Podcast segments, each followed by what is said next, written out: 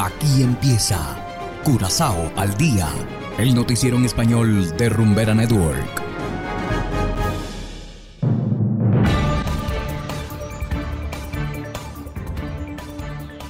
Muy buenas tardes, estimados oyentes de Curazao al día y también a quienes nos siguen a través de noticiascurazao.com. Hoy es jueves 24 de febrero de 2022 y estos son los titulares poderoso avión militar no tripulado operará desde Curazao.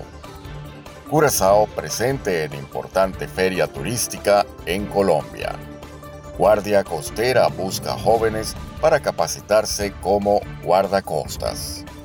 Y en internacionales, mayoría de países en la ONU condenan acciones de Rusia contra Ucrania. Esto es Curazao al día con Ángel Van Delden.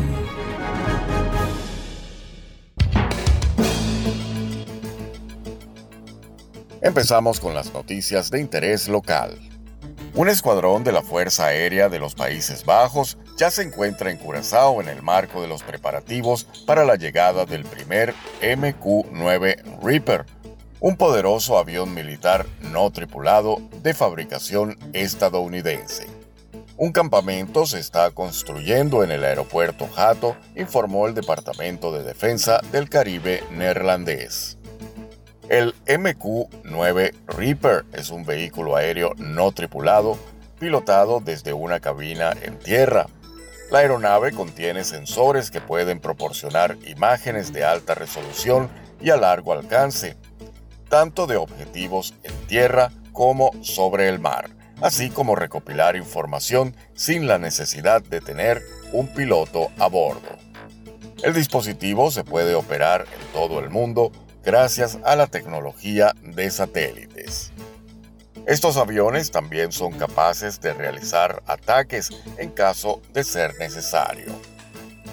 Y continuando con las noticias locales, una delegación de la Oficina de Turismo de Curazao se trasladó a Bogotá, en Colombia, en compañía de varios representantes del sector turismo con la finalidad de representar a nuestra isla en el marco de la feria turística denominada Vitrina Turística Anato 2022. El evento fue inaugurado ayer por el presidente de Colombia, Iván Duque. Y seguimos con las noticias. La Guardia Costera del Caribe neerlandés está buscando jóvenes de Curazao, Aruba, Bonaire, Saba y San Eustaquio que quieran trabajar para la Guardia Costera. Los jóvenes pueden inscribirse en el curso básico de formación de guardacostas que incluye módulos teóricos y prácticos. La primera parte de la capacitación consiste principalmente en entrenamiento mental y físico con la formación de equipos y habilidades sociales como una parte importante. La capacitación dura un año y se lleva a cabo en Curazao. Los jóvenes de entre 18 y 25 años de edad pueden postularse a través del sitio web kustwacht.org. Y hacemos ahora una pequeña pausa y enseguida regresamos con más de Curazao al día. Curazao se mueve con 107.9. De nada más imaginarme sin ti. Ese Ecuador sin Guayaquil. La bachata sin Juan Luis. Rumbera Network. Llega a activar tu primer sentido. Vamos a tocar el cielo con las manos. Vamos a olvidar esta noche todo lo malo. Sentido que te atrapa. El sentido de la rumba y el entretenimiento. 107.9 107.9, la número uno del Caribe.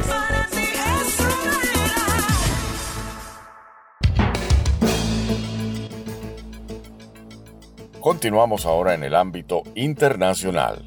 La Asamblea General de las Naciones Unidas se reunió este miércoles en Nueva York. Una mayoría abrumadora de Estados miembros denunciaron las acciones de Rusia y secundaron las preocupaciones del secretario general en cuanto a la situación en Ucrania. Celia Mendoza de La Voz de América estuvo en la sesión y nos tiene los detalles. Nos reunimos de cara a una de las crisis mundiales más graves de paz y seguridad en los últimos años.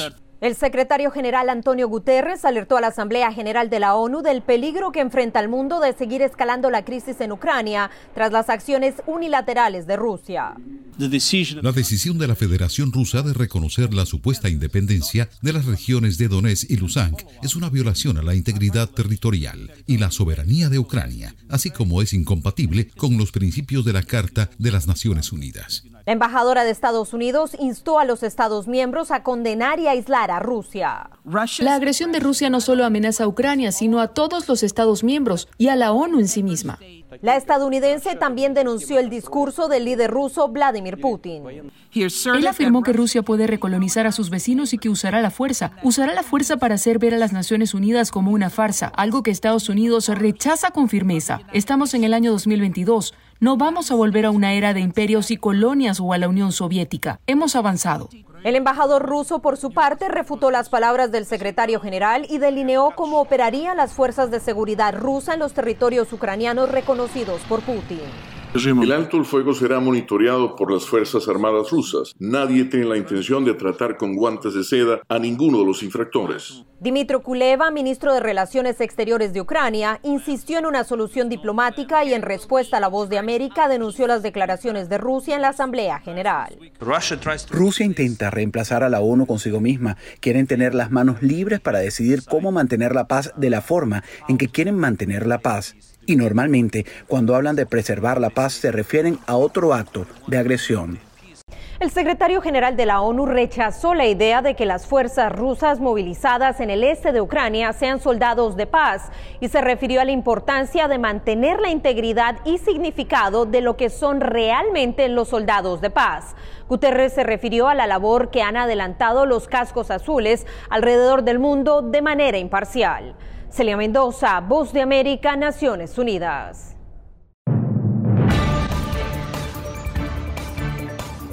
Y de esta manera, estimados oyentes, llegamos al final de Curazao al Día. Antes de despedirnos, queremos enviar un saludo muy cordial.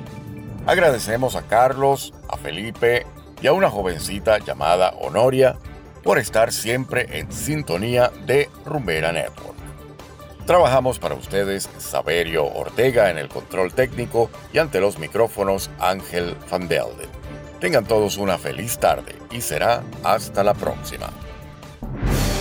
Aquí termina Corazao al Día, el noticiero en español de Rumbera Network, 107.9 FM.